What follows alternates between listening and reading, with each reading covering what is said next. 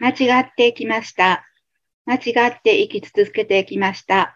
そう自分の中で繰り返し出てくる喜びと幸せを感じていますか？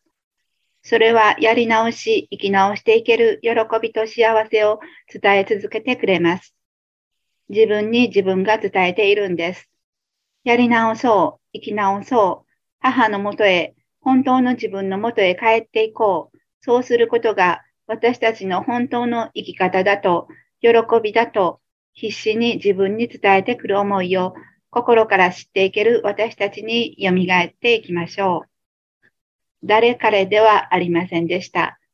何があるから、何がないから、そうではなく、自分の思いの向き先を間違えてきたから、苦しみの天性の連続でした。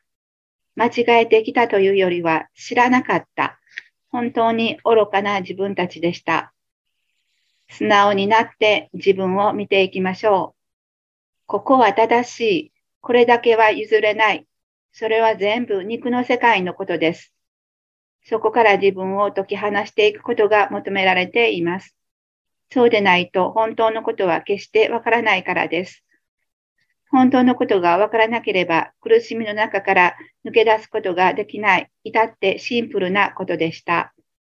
自分を苦しめているのは自分だということでした。